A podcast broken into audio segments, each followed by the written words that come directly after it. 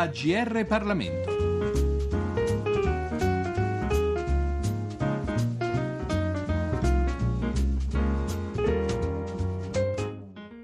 Un eh, saluto, un cordiale saluto a tutti gli ascoltatori sintonizzati sulle frequenze di GR Parlamento da Giorgio Cirillo. Il libro che presentiamo oggi è La svolta socialista, il PSI e la leadership di Craxi dal Midas a Palermo 1976-1981. L'editore è Rubettino e l'autore è Andrea Spiri, dottore di ricerca in storia politica dell'età contemporanea presso l'Alma Mater Studiorum di Bologna, collaboratore alla cattedra di teoria e storia dei movimenti politici presso la Facoltà di Scienze Politiche della LUIS di Roma e già autore di diversi saggi e articoli che riguardano in particolar modo il PSI e la sua vicenda politico-parlamentare. Lasciamo dunque a lui il compito di illustrarci il suo saggio. Il volume ricostruisce una breve eh, ma intensa fase della secolare vicenda del Partito Socialista Italiano, su cui non, si, non, sono certo mancati anche negli ultimi anni preziosi contributi di, di approfondimento e di analisi. Prevale tuttavia nella storiografia la tendenza a concentrare i lavori sulla parabola discendente di quella vicenda politica, eh, incentrando la ricerca ad esempio sulle ragioni dell'esaurimento della forza propulsiva espressa dalla leadership craxiana e tralasciando al contempo eh, l'esame di un arco temporale nel corso del quale si determina in realtà il progressivo mutamento degli orientamenti e delle posizioni del PSI sulle grandi questioni di politica interna o di politica internazionale. Eh, ora, questo libro al contrario si concentra su un segmento preciso della storia socialista, tentando di restituirne eh, la complessità attraverso la ricostruzione delle tappe principali del processo di affermazione e consolidamento della leadership di Bettino Craxi. L'oggetto estraneo, il signor nessuno, tale era definito ad esempio dai giornali all'epoca della sua elezione a segretario del PSI nel luglio del 1976. Un'elezione eh, che per la verità mh, sembra più il frutto di un temporaneo compromesso tra le litigiose correnti di Via del Corso che convergono sul nome di questo giovane dirigente milanese, esponente di punta della piccola componente autonomista che si rifà al leader storico Pietro Nenni. Craxi riuscirà unendo capacità eh, tattica e capacità strategica a fronteggiare, a superare quella che eh, a metà degli anni 70 appare quasi una fase di esaurimento del socialismo italiano, in profonda crisi ideale e politica e badiamo bene anche in profonda crisi elettorale. Nel 1976 infatti il Partito Socialista eh, tocca il minimo storico di consensi, il 9,6% e un leader come Pietro Nenni arriva a dire siamo al limite di guardia sotto il quale non si può scendere senza perdere i caratteri di un partito di massa. Le ragioni della debolezza strutturale del Partito Socialista sono di natura ideologica e organizzativa. Su questo doppio binario occorre muoversi nell'immediato per ridare slancio, per ridare vitalità, per ridare dinamismo alla politica socialista. Nella seconda metà degli anni 70, grazie soprattutto al lavoro di un gruppo di intellettuali riuniti attorno alla rivista Mondo Operaio, prende avvia un processo di ridefinizione dell'identità del socialismo italiano e di abbandono, di allontanamento dai dogmi dell'ideologia marxista-leninista. Questa è una rivoluzione culturale che ha il merito di fornire alla battaglia autonomista di Bettino Craxi gli strumenti indispensabili ad una eh, legittimazione altrimenti difficile da raggiungere, da ottenere ed è una rivoluzione culturale che si riflette altresì nel duro scontro a sinistra con il Partito Comunista incapace eh, a sua volta di confrontarsi sul terreno ideologico.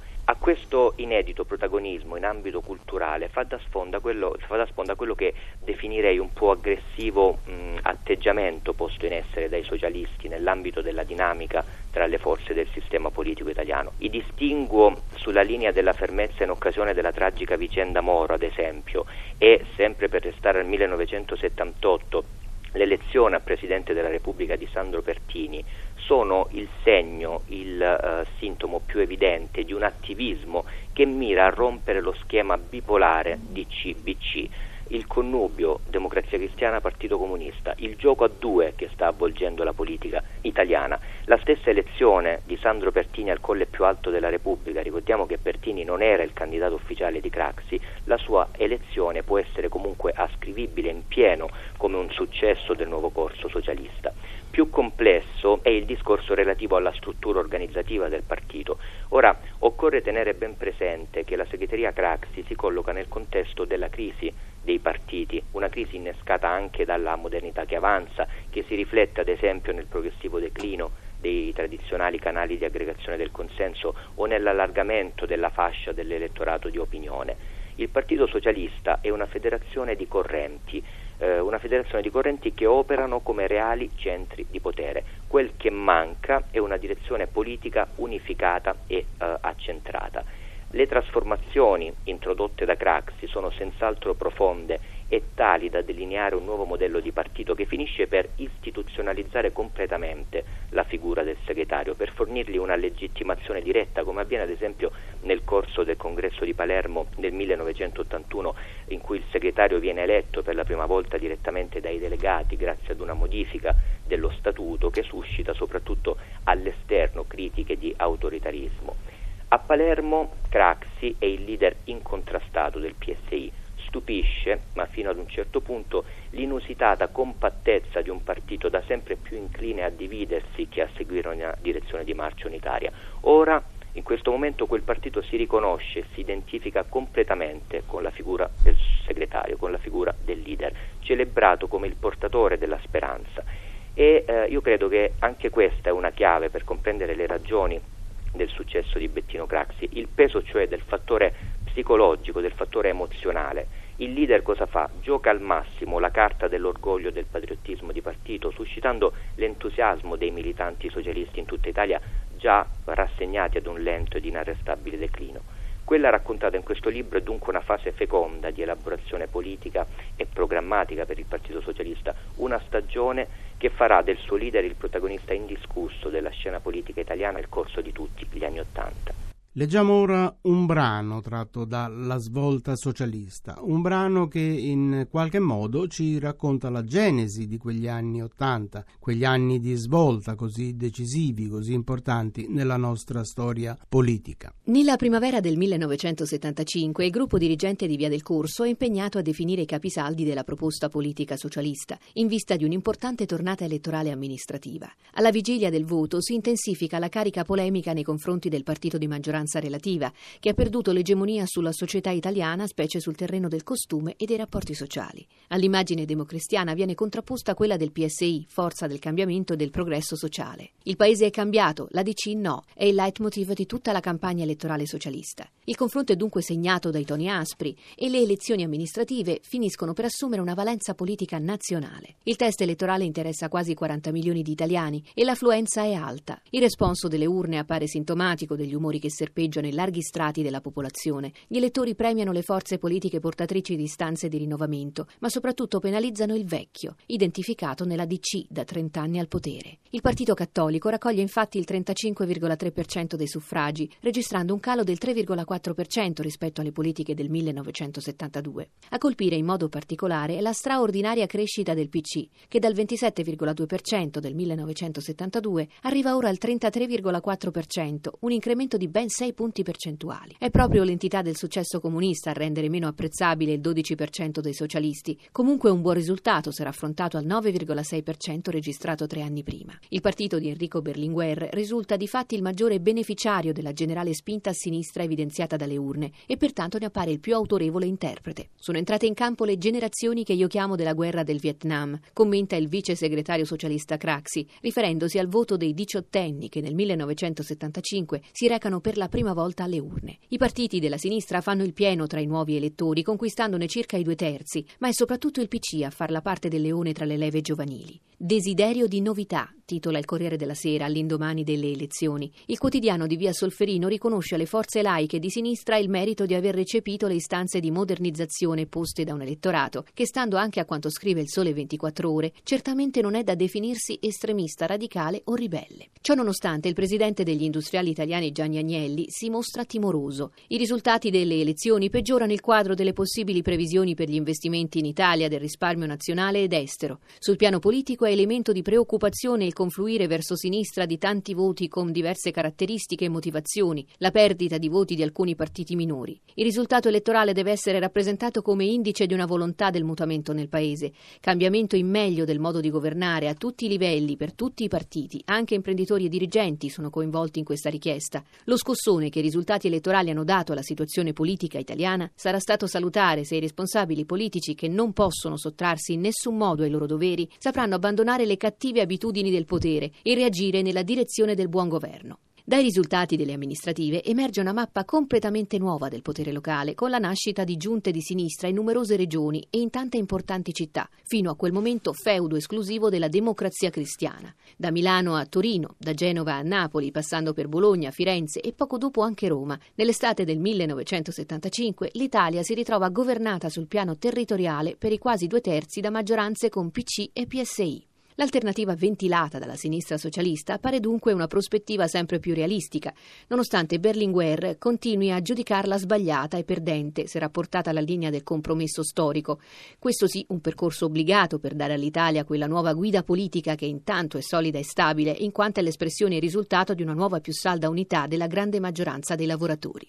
E del resto, da via del corso, è lo stesso Craxi a precisare che l'estendersi delle alleanze tra socialisti e comunisti sul terreno amministrativo non incontra affatto le condizioni necessarie per trasformarsi in un'alleanza politica generale per il potere. I rapporti di fondo tra PC e PSI non possono infatti prescindere dall'autonomia teorica e politica di botteghe oscure da Mosca e saranno regolati in funzione dello sviluppo di questo processo autonomistico.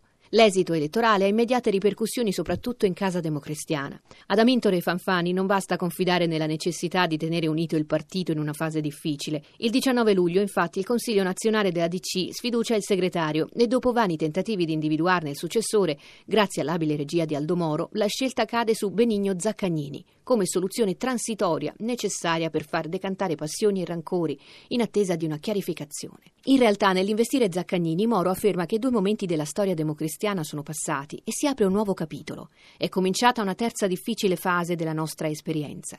A poche centinaia di metri da Piazza del Gesù, nel frattempo si registrano la delusione e l'irrequietezza dei socialisti. Noi abbiamo scosso l'albero e loro, i comunisti, hanno raccolto i frutti. È l'amaro commento dei maggiorenti riuniti a Via del Corso, i quali non avevano probabilmente previsto l'eccezionale avanzata elettorale dei cugini comunisti e anzi si erano illusi di riuscire finalmente a intercettarne essi stessi una gran massa di voti. Prendendo la parola in direzione, il segretario De Martino parla di un successo moderato ma non per questo meno significativo del PSI, pur senza nascondere l'amarezza per un risultato che non gli ha consentito di essere il principale protagonista della sinistra. Non hanno certo giovato al Partito Socialista le polemiche scatenatesi negli ultimi mesi dopo la riforma della RAI, quando cioè si è trattato di decidere sulle nomine ai vertici dell'azienda radiotelevisiva, circostanza che ha offerto agli occhi degli elettori l'immagine di un PSI certamente non immune alle pratiche del sottogoverno e non hanno neppure aiutato le profonde divisioni interne registratesi al momento dell'approvazione della legge reale sull'ordine pubblico ma è soprattutto il tentativo monoteo di stabilire un confronto diretto con botteghe oscure che agita i sogni socialisti. A via del corso sono in molti a manifestare il timore di vedere ridotto addirittura annullato il tradizionale ruolo di cerniera nel sistema politico italiano, per una posizione subalterna e tutto sommato marginale. Una preoccupazione che porta ad accrescere i toni polemici nei confronti del Partito Cattolico. Il 24 luglio 1975, aprendo i lavori del Comitato Centrale, De Martino proclama la fine di un periodo della politica del partito che si è definita di centro-sinistra sinistra. D'ora innanzi i socialisti assumeranno responsabilità ministeriali soltanto se la maggioranza accetterà di stabilire un rapporto nuovo con i comunisti. E dunque lo stesso segretario socialista, a testimonianza dello sbandamento di cui è preda il suo partito, ad avallare la logica della terza fase di Moro, senza rendersi conto che l'apertura della questione comunista implica un'esortazione a prestare scarsa attenzione al ruolo del PSI. La nuova posizione socialista discende da una valutazione complessivamente critica, anche se non fallimentare, dell'intera stagione del centro-sinistra sinistra, dall'insoddisfazione per i risultati conseguiti dal governo Moro-La Malfa, dall'oggettiva presa d'atto che i rapporti di forza tra PC e PSI sono diventati più sfavorevoli per i socialisti, oltre che dalla convinzione che la crescita comunista sia dovuta soprattutto al fatto che il partito di Berlinguer è ben collocato all'opposizione. Abbiamo parlato di La svolta socialista, il PSI e la leadership di Craxi dal Midas a Palermo 1976-1981, pubblicato da Rubettino e scritto da Andrea Spiri. Da Giorgio Cirillo grazie per l'ascolto e a risentirci al nostro prossimo appuntamento.